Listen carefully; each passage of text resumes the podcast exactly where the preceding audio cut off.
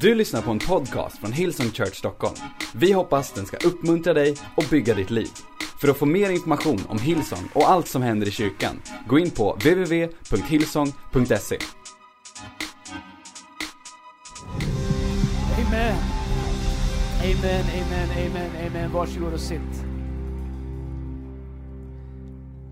Innan vi hoppar in i predikan så... Eh, jag skulle bara från djupet av mitt hjärta vilja tacka vår kyrka för Summer Camp.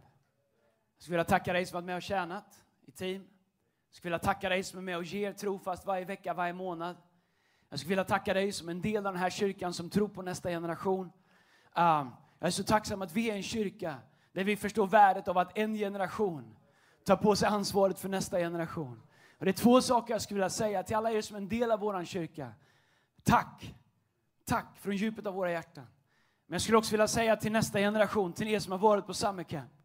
Ta aldrig för givet att det finns en generation före er som har varit villiga att se till att vi har byggnader, att se till att vi har resurser, att, att som är villiga att ge oss sin tid för att ni ska kunna få uppleva det ni har fått uppleva den här veckan.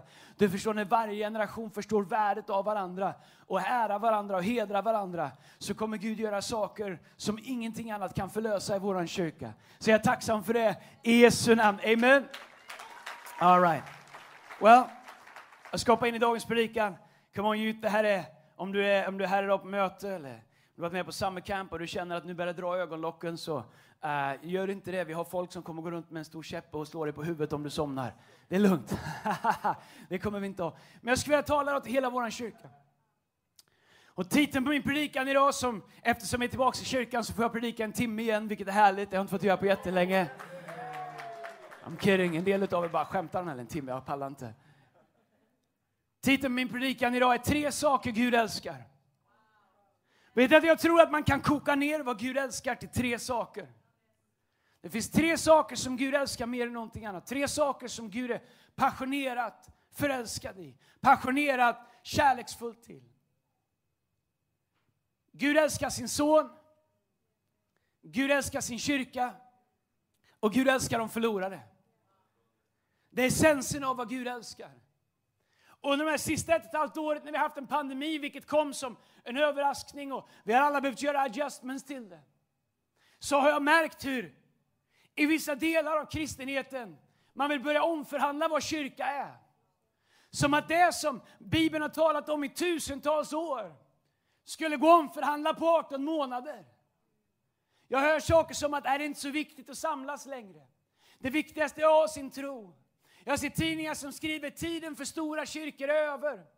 Nu är det tid för små grupper där vi bara liksom låser in oss och har varandra. Du förstår, det är omöjligt för mig att Bibeln skulle gå och revidera på 18 månader bara för att vi har haft ett demoniskt virus i mänskligheten. Att det som Gud har sagt, att det som Bibeln säger att Guds planer skulle ändras eller skulle bli annorlunda. Vi har haft 18 månader som jag aldrig vill ha tillbaka, men låt mig säga en sak som fortfarande är detsamma. Varje ord som Bibeln har sagt, allt som Gud har gjort, allt som Gud har påbörjat. Och här är vad Bibeln säger. Allt som Gud startar fullbordar han. Så det är inte så att Gud börjar om nu. Att Gud liksom bara, oh, Jesus, Holy Spirit, alla änglar, Gabriel, Mikael. Vi behöver en post-covid-plan för vårt rike här. Den här hade vi inte sett komma.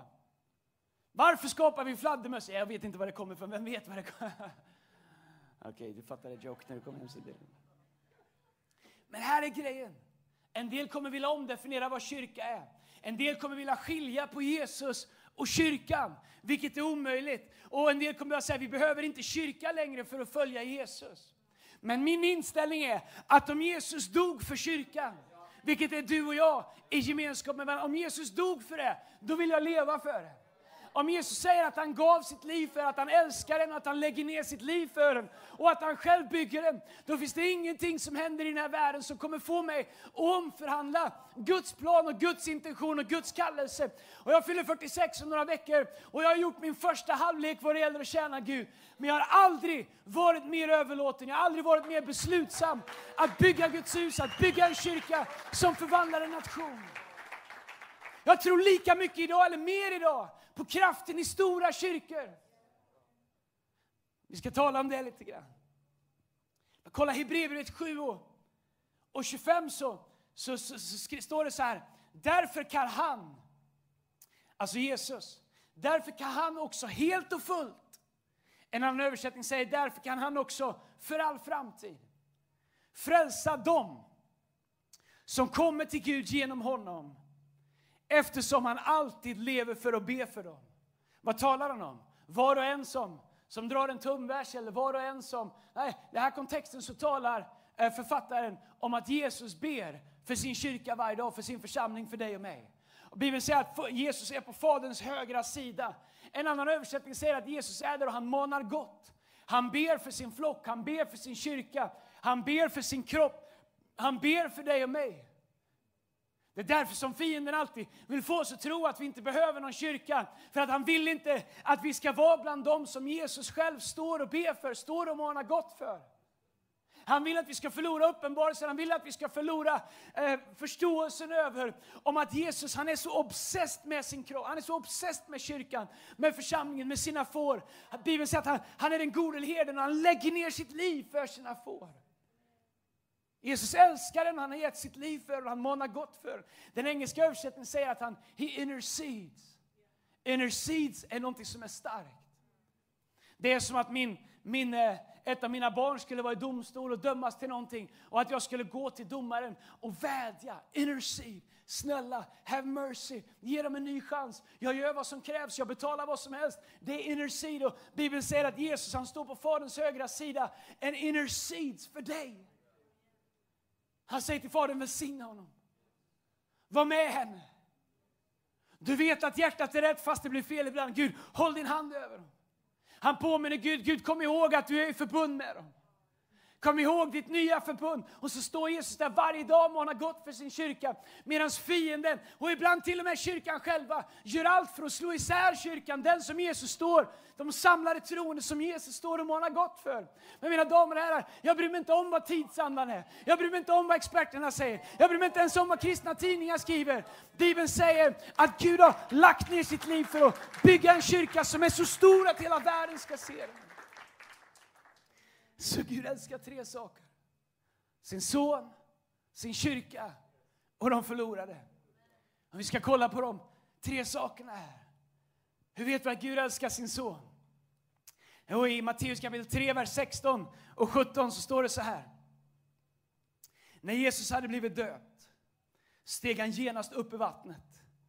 Då eh, öppnades öppnade sig himlen och han såg Guds ande komma ner som en duva och stanna över honom.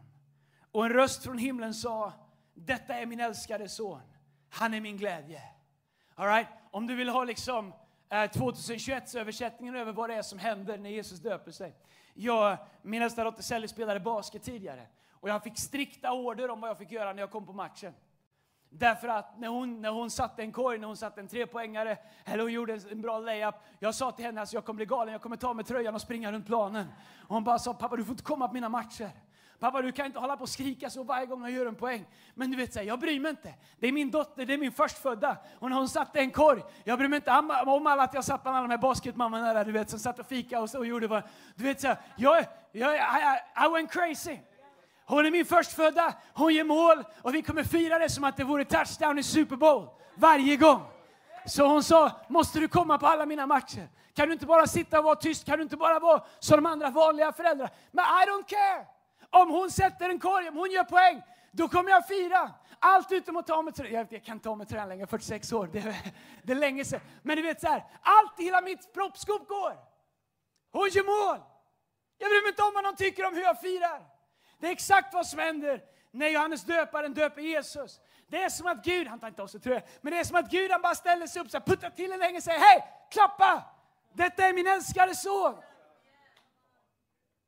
Och så står det att det sänker sig, den helige Ande sänker sig så att alla kan se det över honom. Och Gud bekräftar sin son inför hela världen. Han säger, this is my boy. Och jag är stolt över honom. Ni kommer korsfästa honom, jag kommer säga det nu. Det här är min son. Vet att Bibeln säger att Gud älskar dig som en son. Gud älskar dig som en dotter. Gud älskar dig med samma kärlek. Men du förstår, när vi får en uppenbarelse om hur mycket Gud älskar Jesus, så kommer det förvandla våra liv. Johannes kapitel 15, vers 9, så står det så här. Som Fadern har älskat mig, säger Jesus, så älskar jag er. Du förstår, du kommer aldrig förstå hur mycket Gud älskar dig förrän du förstår hur mycket Gud älskar Jesus. Bibeln säger att Jesus älskar dig så som Fadern har älskat honom. Och så säger Jesus, bli kvar i min kärlek om ni lyder mina bud. Blir ni kvar i min kärlek på samma sätt som jag har hållit min faders bud och är kvar i hans kärlek. Men problemet för oss är att vi så enkelt normaliserar Jesus. För att Gud, han är obsessed med Jesus. Han älskar honom. Men det är så enkelt för oss att normalisera Jesus. Ja, men jag har Jesus och Jesus, eh, och du vet, du slår dig på foten, Jesus. Och, och du vet så här, han är liksom bara en av alla andra som du har i ditt liv. Men kan jag bara få föreslå här idag att Jesus är inte som någonting annat som vi har i våra liv. Jesus är inte som någonting annat. Han är inte en av alla bra idéer. Han är inte en, en av alla goda tankar som leder oss till någon slags upplysthet. Han är inte en av många religioner. Nej, han är den levande Gudens enda son som lämnar himlen för att komma ner hit för att bli en av oss. Jesus är helig, han är upphöjd, han är unik. Han är Guds son och Gud är obsessed med honom. Och jag lovar dig, var och en som inte älskar Jesus, eller var och en som förnekar honom, eller var och en som inte tror på honom, de förnekar Gud och de förnekar Guds kärlek till sin egen son. Det är därför som det är så fantastiskt. Varje gång vi får komma och komma inför Gud så kan vi göra det och säga, Gud jag tackar dig för Jesus. Det är därför vi ber i Jesu namn. Det är därför som vi lovsjunger i Jesu namn. Därför att Gud älskar sin son. Men du förstår, det är så enkelt för oss att vilja devalvera ner Jesus till att bara bli, men jag känner att han är så här. Jag tycker att han är så här. För mig är Jesus så här. Lyssna, det är inte upp till oss att definiera Guds son. Det är upp till oss att läsa honom, bjuda in honom, upptäcka honom, uppleva honom, tillbe honom och följa honom. Och böja oss inför honom och se allt mäktigt som han vill göra i våra liv. Det är inte vi som definierar Jesus. Han definierar sig själv och han definieras av Fadern. När Fadern säger det här är min älskade son. Han som har det namnet som varje knä en dag ska böja sig för, varje tunga bekänna att Jesus Kristus är Herre. Han som har det namnet, så när man nämner hans namn så skakar demonerna, änglarna tillber, Fadern jublar och hela skapelsen, säger Bibeln, klappar i händerna och lovsjunger honom, bara de hör hans namn. Han låter sig inte definieras, han låter sig inte förhandlas om, han låter sig inte om, omprövas och, och bli någon modern variant av någon religion. Han är konungars konung och herrarnas herre. Han är alfa och omega, han är alltings början, han är alltings slut. Han är Jesus. Och jag vet att det är online och jag ska vara lite tv-mässig och du vet, så prata och säga But I don't care! Därför att Jesus är det bästa jag vet. Vad ska vi göra med honom? Du förstår att om vi, om vi devalverar Jesus och gör honom till en av andra så är det enkelt för oss att tro att vi gör Jesus en tjänst när vi tillber honom. Jesus, jag har varit bra idag, jag har tillbett dig. Jesus, jag har varit bra idag, jag har, jag sjöng med i sångerna. Jesus, jag har varit bra idag, jag har tjänat dig, jag var med i team. Det är grymt, Jesus älskar dig och du är grym, tack för att du gör det.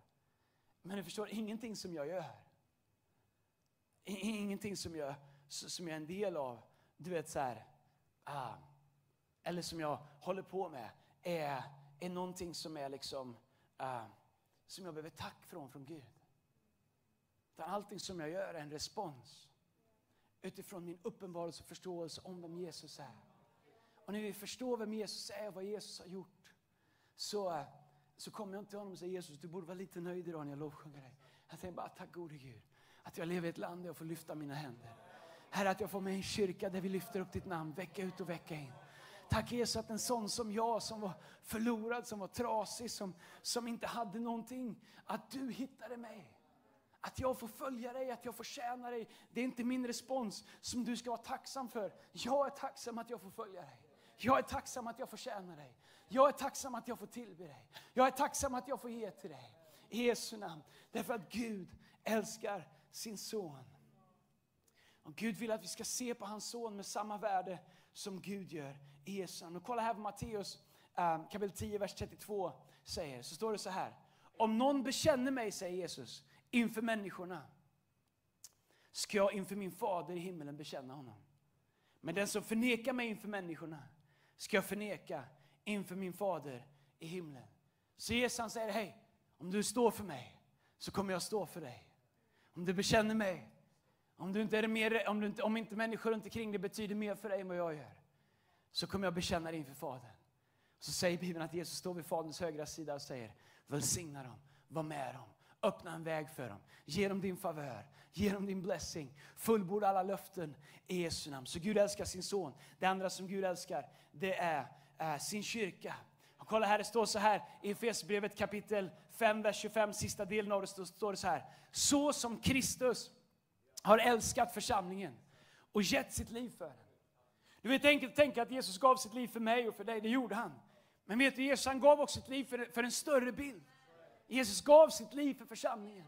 Och Paulus han skriver till Efeserna att vi ska älska, i den här kontexten så skriver han om att män och kvinnor gifta ska älska varandra och lägga ner sina liv för varandra. På samma sätt som Kristus har älskat församlingen och gett sitt liv för församlingen. Du vet så här, fienden vet att om han kan få oss att tappa perspektivet av församlingen och bara liksom låta våran tro bli något som är privat, så försvinner kraften av vad Jesus gav sitt liv för. Men vi måste fråga oss själva om Jesus älskade kyrkan så mycket att han dog för hennes frälsning. Hur viktig är kyrkan för mig? Vilken roll har den i mitt liv? Den lokala församlingen där vi samlas, där vi tillber, där vi bär hans vision tillsammans. Där vi säger att vi, vi vill bygga någonting så alla människor kan se hans nåd, så alla människor kan se hans godhet. Ett hus där generationer kan växa upp. Och Bibeln säger en generation ropar till nästa generation om Guds godhet och om hans stora ting. Jesus säger att han dog för kyrkan. Jesus säger att han bygger sin kyrka. Och Jesus säger att den som följer honom ska vara planterad i sin kyrka. Så vad har Gud kallat oss till? Vad ska vi göra som en del av kyrkan? Och I Efesierbrevet kapitel 1 så pratar de om att vi ska vara kyrkan. Kyrkan är inte byggnaden, men vet du, kyrkan är inte heller bara någon universell sammanslutning. Paulus när han skriver, han skriver till kyrkorna på staden som han är. Det fanns flera olika kyrkor. Han skriver inte till någon universell kyrka. Liksom. Kyrkan är det jag är, kyrkan är det du är, kyrkan är i rymden, kyrkan är här. Det vill säga, du kan möta Gud vart du än är. Men kroppen, den lokala kyrkan, skriver Nya Testamentet om. Den träffas, den tillber tillsammans, den arbetar i en vision tillsammans. Den har ett mål tillsammans, den läser ordet tillsammans. Den låter sina gåvor betjäna varandra tillsammans. Kroppen stärker varandra. Alla kroppsdelar, den har ett uttryck, den går att träffas. Bibeln säger om den första kyrkan att de möttes varje dag i templet och i hemmen. Så i Efesierbrevet kapitel 1 vers 23 så står det att kyrkan är Kristi kropp genom vilken han talar, agerar och fyller allting med sin närvaro. Så Gud vill uttrycka sig genom kyrkan. Gud vill uttrycka sig genom den lokala församlingen. Gud vill uttrycka sig genom att vi ses, att vi är en kropp, att vi hör ihop. Och fienden vet att om man kan få oss att ställa oss bredvid så är vi ett easy target. Så Gud vill att vi ska vara kyrka. Du är kyrkan när du går till skolan. Youth. Många börjar skolan på onsdag eller torsdag den här veckan. När du är där, då är du en rep. Du reppar kyrkan, du reppar Gud. Du reppar Guds godhet, du reppar Guds nåd. Du reppar förlåtelse. Du är inte som andra, när andra mobbar så mobbar inte du. Därför att du reppar någonting större. Du reppar Guds godhet. Du reppar när Jesus säger allt vad ni gjort mot en av mina minsta, det har ni gjort emot mig. Därför att vi är kyrkan, vi är hans kropp, vart vi än är. När andra människor väljer att fatta beslut som kommer ta dem neråt i livet, såra dem, förstöra deras insida, så reppar du någonting större. Du fattar andra beslut därför att du är en del av någonting annat. Så Gud har kallat oss att vara kyrka, men Gud har också kallat oss att bygga kyrka. Lyssna Matteus kapitel 5, vers 14 så står det så här. Ni är det ljus som lyser upp världen. En stad uppe på ett berg kan inte gömmas. Du förstår, ehm, Jesus han talar om kyrkan som någonting som syns. Något som tar plats, något som märks. Vet du vad? Tack gode Gud för alla olika typer av kyrkor. Tack gode Gud, vare sig man är nystartad och man är två personer i en kyrka, eller man är en miljon i en kyrka som det finns en kyrka i Sydkorea som är. Tack gode Gud för allt däremellan. Men vet du vad? Vet du vad jag tror? Jag tror att en kyrka ska växa. Jag tror att en kyrka ska breda ut sig så att ljuset kan lysa ännu mer. När vi startade vår kyrka, då var vi 10-12 personer. Vi lös lite grann. Nu när vi är tusentals människor, då kan vi lysa ännu mer. Men vet du, det är provocerande ibland att en kyrka blir större, och börjar lysa mer. Det provocerar mörkret, det provocerar samhället, det provocerar till och med ibland, jag kan inte ens prata om det, men du förstår, men vi är inte här för att, för att liksom trängas in i ett hörn så att ingen blir provocerad av att ljuset lyser i mörkret. Därför att Bibeln säger att ljuset lyser i mörkret och mörkret har inte övervunnit det. Och du och jag, vi är kallade att vara en del av att bygga någonting som influerar samhället, som lyser så starkt att det kan synas i varje del av samhället. Vi är inte här för att tryckas in i ett hörn. Jag vet att det är pandemi och vi inte har fått ses på ett tag, men du förstår kyrkan, den går inte att stänga ner. Vi kanske inte har fått ses på ett tag, men jag lovar dig, the comeback of the church kommer vara större än någonsin. Därför att kallelsen finns kvar, visionen finns kvar och uppdraget finns kvar. Och du har en viktig del av det. Det du gör i ditt vardagsliv är viktigt. Jag predikar. Du kanske kör lastbil eller jobbar på sjukhus eller går i skola. Men din roll är lika viktig som min roll. Det du gör i din vardag. Men det vi bygger tillsammans. Det är därför vi säger att vi drömmer om byggnader i varje stad där vi är. Att man ska kunna åka förbi och säga, där är kyrkan. Där samlas de. Där finns hopp. Där finns någon att prata med. Nej, nej, nej, nej, när mitt liv var trasigt så var jag där och knackade på. Och det öppnade någon som hade tid för mig. Som satt ner med mig, som lyssnade på mig, som var där med mig. Det fanns någon där jag kunde gå till.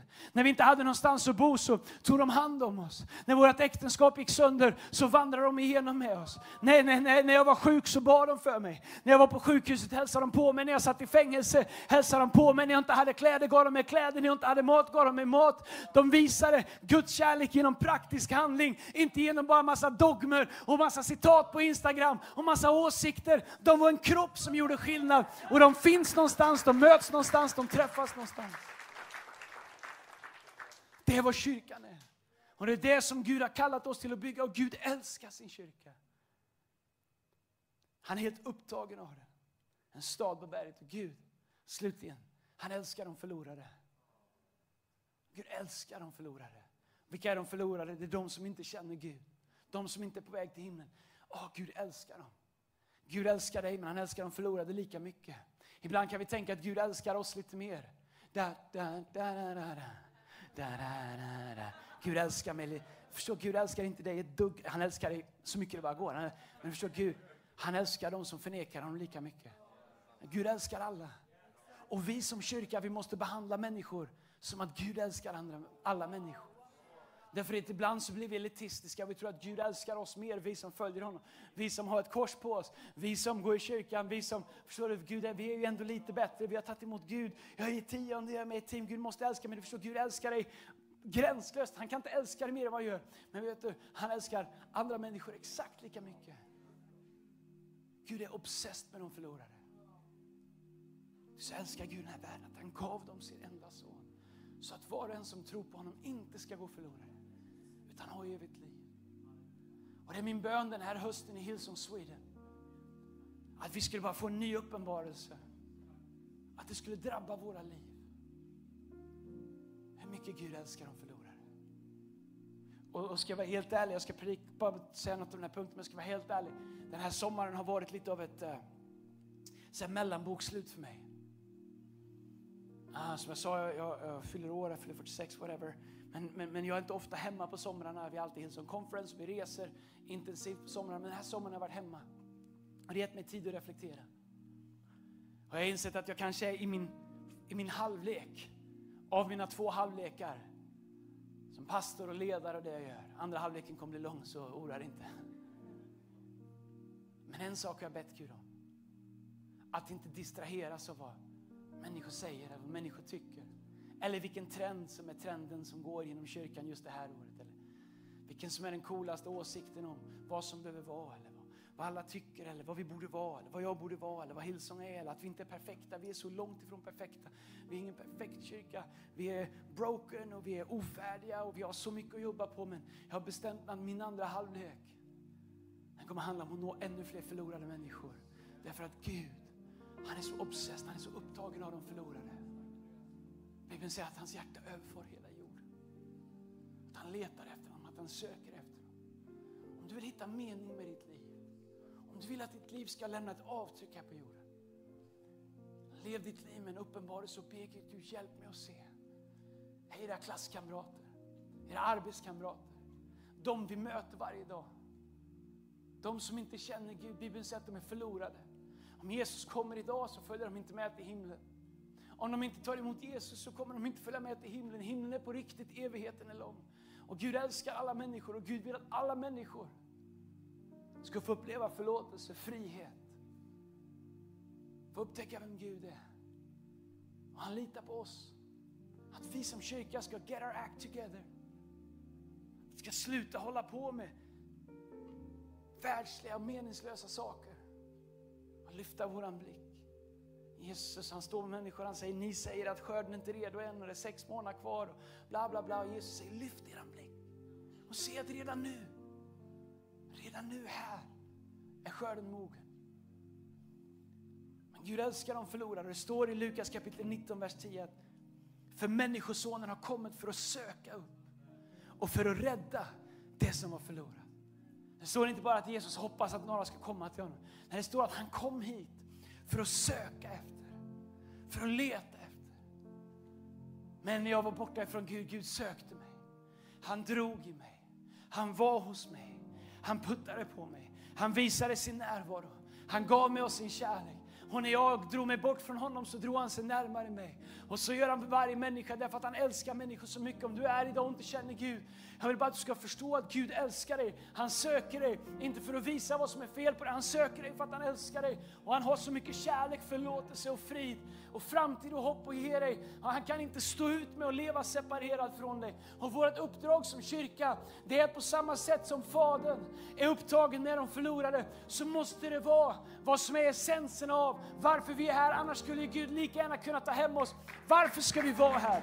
Varför ska vi gå igenom det vi gör? Varför ska vi leva? Varför ska vi arbeta? Varför ska vi samla på oss pengar? Varför ska vi bygga hus? Varför ska vi, ska vi försöka ta hand om det vi har och när vi ändå bara ska leva 80-90 år och dö? Jo, därför att Gud har en plan med vår tid här. Annars kunde han ju bara tagit hem oss så fort vi blir frälsta. Kunde han ju bara tagit hem oss till himlen. Men Gud behöver oss här. Därför att det finns en hel värld som inte vet att Gud älskar älskar dem. Gud är upptagen av dem. Han älskar dem. Essensen av evangelium och allt vi håller på med, det är Guds kärlek till varje människa. Vad ska vi göra med det? Matteus 28, vers 18 så står det så här, Jesus säger till oss. Då gick Jesus fram till dem och han sa, jag har fått all makt i himlen och på jorden. Tänk på det när du står inför en utmaning nästa gång. Tänk på det nästa gång du står inför ett berg som verkar lite högt. Jesus säger, kom on, du kan be i mitt namn. Jag har fått all makt i himlen och på jorden. Och vad ska vi göra med all makt? Vad ska vi göra med det namnet? Vad ska vi göra med att vi har allt det inom oss? Jo, Jesus säger, gå därför ut till alla folk och gör dem till mina lärjungar. Döp dem, det ska vi göra nästa vecka. 162 ungdomar har signat upp sig. Tänk om vi skulle döpa över 200 nästa vecka.